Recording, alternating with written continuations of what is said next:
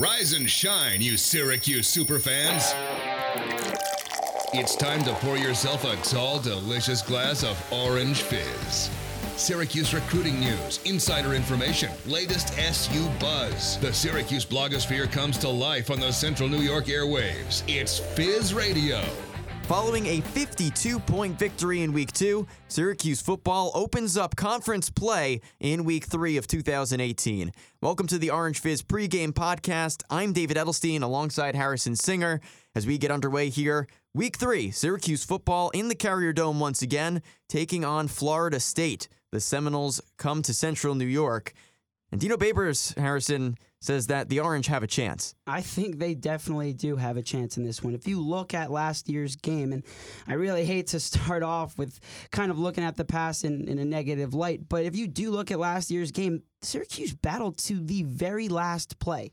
Obviously, a field, a 40 yard field goal that really just missed by from Cole Murphy was the difference. But when you talk about this year, a year later, uh, Syracuse on its home turf, I expectations can be a lot higher and a lot brighter this time around. Yeah, Syracuse football, you're mentioning a 2017 team that did not get one win on the road, and it did come down to that last play. The Orange played pretty well at Florida State in 2017, but that last second field goal miss that would have given them the win just wound up being a little bit of a tarnished spot on what otherwise was a pretty well played game. And Dino Babers was mentioning right after the Wagner game, one of the first things he was asked about and he said was that last year doesn't affect this year at all. Just like uh, us playing Clemson the first year and getting blown out 54-0 and the second year beating them, one year doesn't a play doesn't play a part in what's going on the next year. The players change. Some guys graduate. Some other guys are starting. Some guys aren't. Sometimes coaches change and philosophies change. So I don't think that really plays into it. So Harrison, Babers is saying that last year doesn't matter. Things change, coaches change, players change, schematics change. One of the big differences is that the Orange are now back at home. Syracuse, a team that didn't win on the road last year, they're here in Central New York. How much of a difference does that make that they'll be playing in the Carrier a Dome? A tremendous difference, David. Just last year, they had Clemson in the Loud House, and that, well, that did go as planned. And I think you know this time around, the Seminoles are only a three point favorite. So it's not eh, they're they're not coming into this game with the same hype whatsoever that Clemson did. This is the second straight year now. The Orange really does have a chance to beat the Florida State team that it's seeing in front of it, and being at home really just makes it all the more possible in my in my eyes. They call it the Loud House for a reason. But this is a Florida State team. We're used to you know thinking that they're they're a ranked team. They're really up there. And last year, it just wasn't the same team. And this year, within the first two weeks, Florida State's gone one and one. They lost to a 13th ranked Virginia Tech in week one, which a very powerful team makes kind of, you can kind of give rationale to that, that okay, they fell. But in week two, although they posted the W, it was not a pretty game against Samford. They won 36 26, but it was not the easy kind of go ahead play that we are usually seeing from the Seminoles. Is this the same high caliber team that we're used to seeing. How how high caliber is this team in comparison to right. what we're used to? Right. Well, when you talk about those Seminoles, I mean, this is. Uh, to say it's a storied program kind of would be an understatement. I mean, you, are talking about a, a, school with three national championships, 18 conference titles, and you know, ever since Syracuse joined the ACC back in 2013, Florida State hasn't lost more than three games up until last season, which obviously, by program standards, was a down year coming in now one and one, look definitely looked shaky against Samford, no doubt about it. And you want to talk about week one getting slaughtered at home by a conference foe in Virginia Tech. That's not a good look.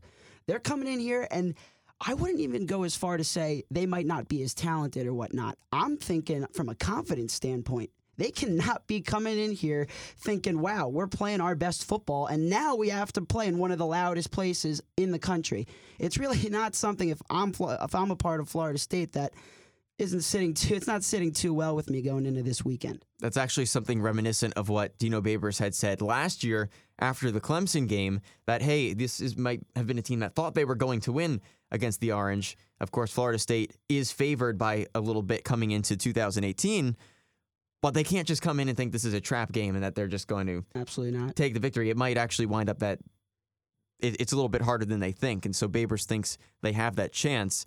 One of the reasons why Florida State might be still favored over the Orange, though, is that they've got Francois back, who was injured last year and was one of the reasons why the Florida State Seminoles football program kind of had its off year because they lost their main guy from the start. What impact does it have that he's back on the field? I think it, it definitely has a sizable impact. And you talk about last year and, and Francois' absence. There was a lot of chaos within that program last year. Jimbo Fisher, there was, I feel as if there was a little instability in the coaching spot, which obviously Fisher ended up leaving. He didn't, he didn't, he didn't end up staying. He went to Texas A&M. So you had coaching instability. You had your starting quarterback go down with a brutal, brutal injury in the beginning of the season, and they still managed to go seven and five and win the Independence Bowl. I think they they they went on a tear towards the end of the season. So they kind of with the cards they were dealt did what they could and you know, it's weird. They almost have that same situation this time around, and I'll tell you why. You talk about Francois coming back, and it is important for the Seminoles, without question, to have their guy back. But it's not easy to come back off a broken leg like like like like he's doing. We've seen athletes at, at all at all levels struggle, you know, to come back 100%. There's definitely that feeling out period that I think you know, Francois needs and is experiencing as he goes along in the beginning of the year. And you talk not just about Francois, but Cam Akers is back in the in the backfield for Florida State. And while he's also rushed for at least five yards per carry in the first two games, he hasn't looked like the same Cam Akers uh, that really kind of exploded, you know, during last season for the Seminoles. Yeah, Florida State has been using multiple guys on the rushing attack, trying to pound the ball on the turf and the grass across the field. You saw them use more than just Akers last week, but he still is this prominent figure on the team, and so is the rushing game for the Florida State offense. Dino Babers last week was saying that it is so important to stop the run game. It's everything. You know, to win football games, you have to win the kicking game. You have to win the turnover battle. You have to stop the other team from rushing the football a lot of people say, hey, you got to rush the football. You really don't have to rush the football if you can throw for a very, very high percentage. The Tennessee Techs of the world, the West Virginias of the world do that all the time. But you have to stop the other team from running the football. So, Harrison, we listen to what Baber says about just how important it is. We hear in his voice that this is something the Orange must do. They must stop the run game. How do they do that? You just got to play tough football. That's at the end of the day, your guys up front have to outwork the guys up up front for them. And I think I do think that they can get this job done. No, you know they, they do have Cam Akers, they, who, who they they feed more often than kind of any other back that they do have. But they also give the ball to Jacques Patrick, and you know if need be, I guess Francois can can maybe hurt a defense with his legs once in a while. But it really comes down to outwork like any advantage you have, physical or if you know, whether it be through finesse moves or, or, or through power, it whatever advantage you have up front, you got to utilize it to the best of your abilities. And that's how really you stop the run. Also containing Francois if he does try to extend plays. Not that that is, you know, his forte, but if he does try to extend plays, that is a big thing because I think what Babers is implying here is it's really, really, really important to stop the run because I think the true strength of this offense is their passing game. If they're effectively running the ball with Akers and and and obviously also with Jacques Patrick, it opens up the passing game. And once the passing game is opened up for Francois and Co., that could spell really, really, really tough times for the Orange defense. It also opens up the ability to do fake plays, to do these oh, yeah, play, uh, action. play actions sure. showing you know, fake the run once you think that the run might actually happen because they've been successful at it, and then you just go to the pass that really is their main uh, efficient oh, yeah. and effective way of playing. Absolutely, he Fra- Francois definitely struggled week one. He threw three picks, atrocious performance, definitely by his standards for sure. I, am sure he would say. Week two, he bounced back uh, in terms as far as the numbers are concerned, but he he's beating a team that he really should be. His team should be wiping the floor with by ten points. So you know, you, you come in kind of uh, if you're Syracuse, you have, you have Florida State coming in. I'm getting excited. You know, stopping that run, yeah, but I'm stopping that run, so I'm not letting Francois hurt me in the secondary too. Now, Syracuse had a pretty impressive week last week. And yes, it was a 62 10 victory over Wagner, won by 52 points, the most points scored for the Orange in the Dino Babers era right now, these past two years and first two games of 2018. But Florida State comes in. What does do the Orange have to take from last week? A game where they were expected to win, and Baber said, "Hey, like we did exactly what we were expected to do." In a game they were expected to just blow it out like that. What components from that win do you still need to hold on to as important when coming into Week Three against Florida State? That's an interesting question because very unlike this week, they find themselves in a really different spot. You know, Wagner came in, and I don't think anyone expected it to be a game, and it wasn't. You know, but Florida State comes in as three point favorites. So you're talking about taking whatever you can from a 62 10 blowout. Well, I mean, you can do what you can to bring that into this game where you're the underdog, but it's going to be harder to translate, you know, again, just because it's a, it's a higher quality opponent.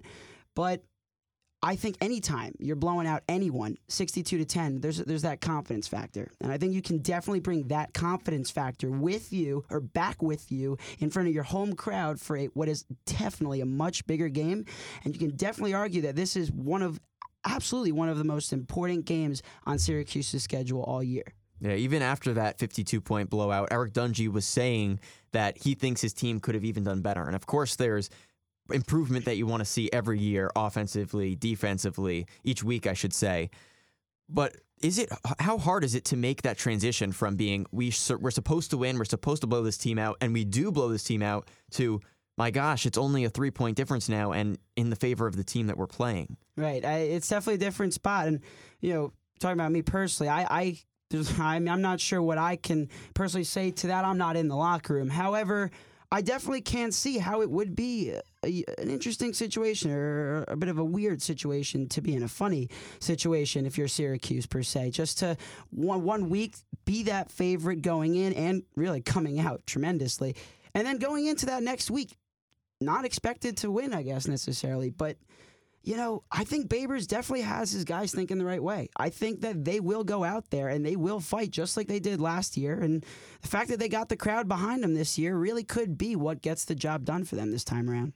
And one thing looking toward uh, the future of what, what this game might wind up being, Dino Baber said, while the other team might be favorited, it doesn't mean that they're necessarily going to win. It could be a close one. And this is how he expressed that. I think what it does is it gives us a chance to have the type of season that we want to have one game at a time. It gives us an opportunity to play an opponent that, you know, they have more talent than we have.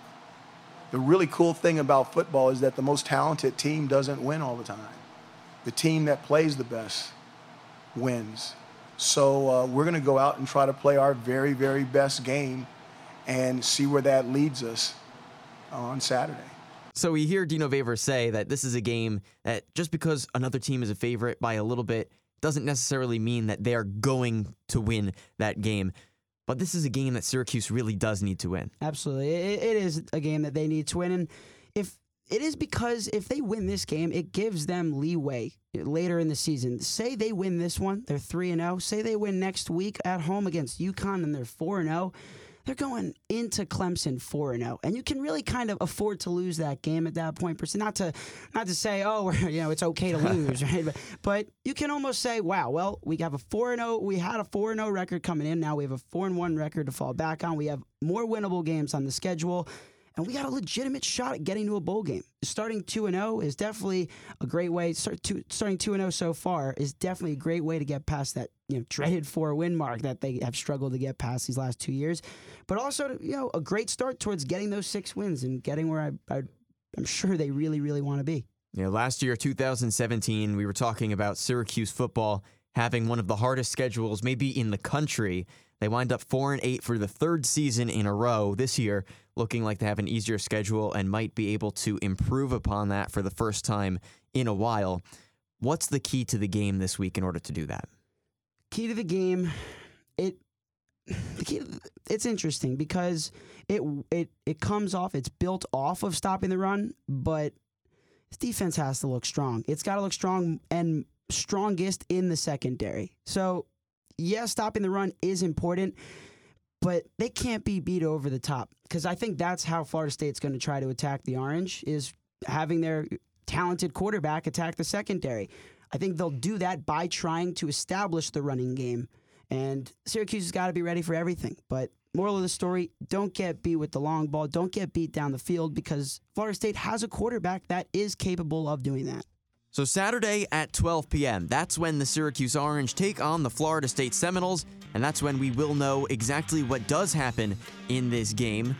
Stay tuned with all of your Syracuse football news by reading at orangefizz.net and follow us on Twitter and Facebook at orangefizz. Once again, for Harrison Singer, I'm David Edelstein. Enjoy, and we'll speak with you after the game.